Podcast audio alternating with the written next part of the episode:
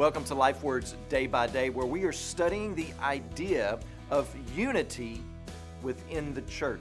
What Paul writes about in 1 Corinthians chapter 12. And here's the question for the day How powerful is this unification?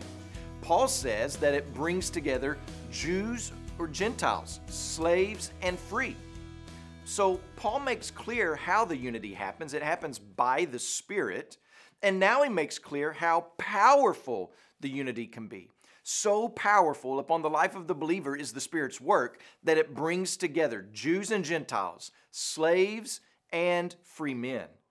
This church in Corinth, no doubt, made up of Jews and Gentiles, poor and rich, slaves and slave owners, Paul says can live and operate in unity because of the presence of the Spirit of Christ in them.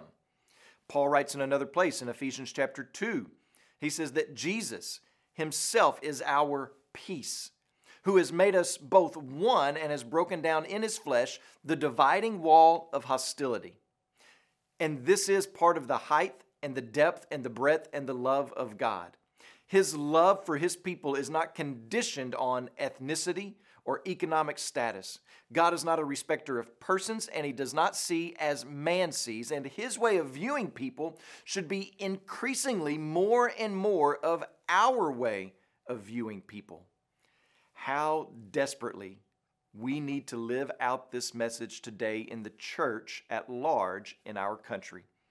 Any person who has the Spirit of the living God in them, any person who names Jesus Christ as Lord, should find an unvarnished, unforced, immediate spirit of love and brotherhood or sisterhood among the saints in any and every true church of Jesus Christ, no matter that person's pedigree of family, position in the community, or pigmentation of skin.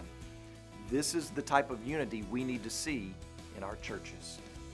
Today, when you pray, please pray for Rama Bakchung and his family, our changemaker missionaries in Myanmar. And also remember the Pwo Karen Life Word broadcast that's heard in Burma.